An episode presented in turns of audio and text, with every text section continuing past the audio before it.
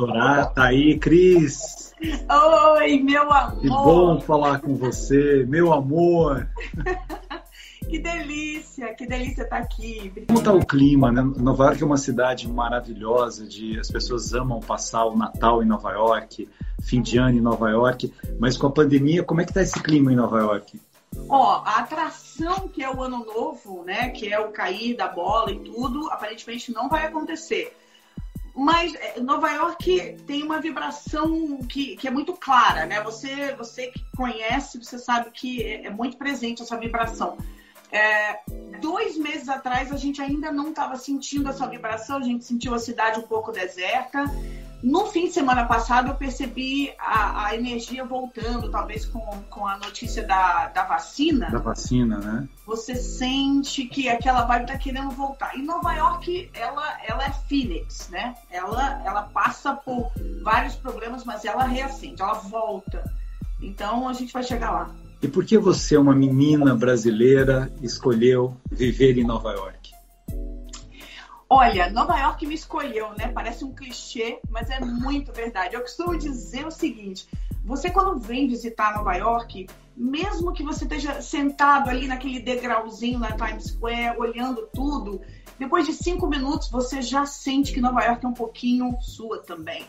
Quando eu vim para cá, eu, nossa, faz tempo, eu vim mesmo para conhecer e eu me apaixonei. É, eu, eu, eu, sou uma, uma, uma, city girl, que a gente chama, né? Eu sou da cidade. E, e, e Nova York tem esse sentimento de que você pertence, você está no lugar certo e com certeza é, é, essa, essa energia de se você for, você consegue, se você colocar na sua cabeça, você consegue. Foi a cidade que eu escolhi, eu já conheci a Califórnia depois que eu, que eu conheci Nova York, eu falei, bom, é, é o lugar que eu quero fazer meu mestrado, eu vim para cá para isso, mas é, foi amor à primeira vista, não tem como.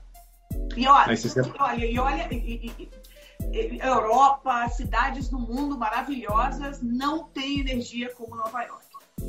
Nova York tem uma coisa fascinante que é, que é a dimensão cosmopolita, né? Você vê pessoas completamente diferentes, com jeitos diferentes, gostos diferentes, cabelos diferentes, religiões diferentes, tudo convivendo, né? Exato. Olha, é, isso, isso, isso foi. Você tocou num ponto maravilhoso, porque aqui as pessoas é, não tem. Se você quiser estar tá com o cabelo amarelo, cabelo azul, tá de chinelo, tá de qualquer jeito, as pessoas não estão nem aí, sabe? Cada um vive a tua vida e vamos nessa, sabe? E isso, isso é uma coisa que me encantou bastante. Eu, eu nunca encaixei nesses moldes de moda, de tem que estar tá arrumadinha. Eu gosto de sair do jeito que eu tô, eu gosto de ser quem eu sou e eu não gosto de me prender a certos moldes. Nova York te abraça do jeito que você é. E isso me encantou bastante por aqui. Você está sempre linda. Isso é papo seu, que você está sempre linda, deslumbrante, exuberante. Professora de literatura, você é apaixona. Você, quando está explicando inglês, explica português. O que você conhece de português, de gramática? É impressionante, né? É muito legal porque você tem um domínio disso e tem um prazer por isso. É, na literatura dos americanos ou dos ingleses, quem são os autores que te fascinam? Bom, primeiro é Oscar Wilde. É Oscar um, Wilde. Sempre me fascina.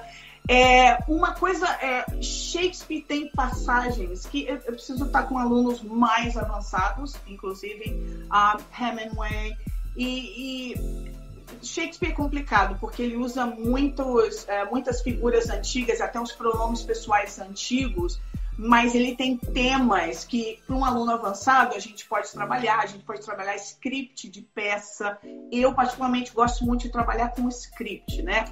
Eu trabalho muito com atores que praticam os scripts, até mesmo de Shakespeare, para poder praticar mais e, e, e, entender que tipo de sons tem que fazer ali para que eles façam o seu próprio script, né?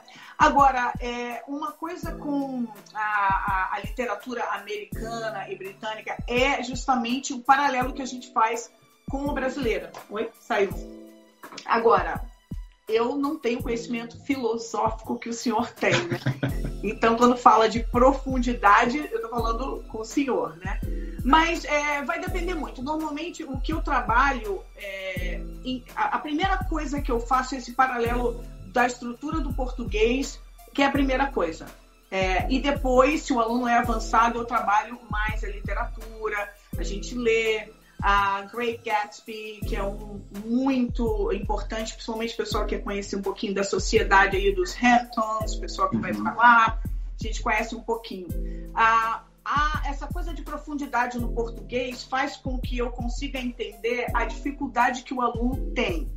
Ah, isso fez toda a diferença e faz toda a diferença quando o professor entende por que, que você está cometendo os erros que você comete. Que, se você parar para pensar, não é exatamente erro. É, você está usando o sistema que você conhece. É, entender por que, que o brasileiro navega de certa maneira é importante, porque muito brasileiro pensa: eu quero um professor que seja americano que não fale uma palavra de português. Isso é bacana, contanto que esse professor possa te dar a profundidade que você precisa quando é, você precisa daquela explicação e você está indo para um lado que não fica muito claro. Se o professor entende por que, que você está usando aquela estrutura, você aí sim consegue ter um inglês mais claro. Você fala, não tinha pensado nisso.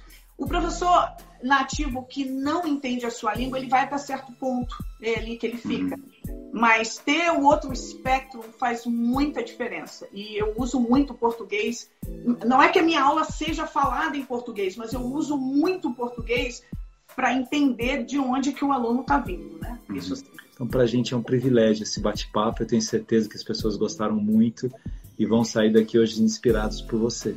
E eu te agradeço imensamente o carinho, atenção, o convite porque eu acho que é, a, gente, a gente se vê, né? Eu vejo em você muita coisa sobre mim, mas eu, eu vejo em você uma inspiração imensa. E é o que eu digo, você dá nome a tudo que eu queria conseguir dar nome. E você é aquele que completa, sabe?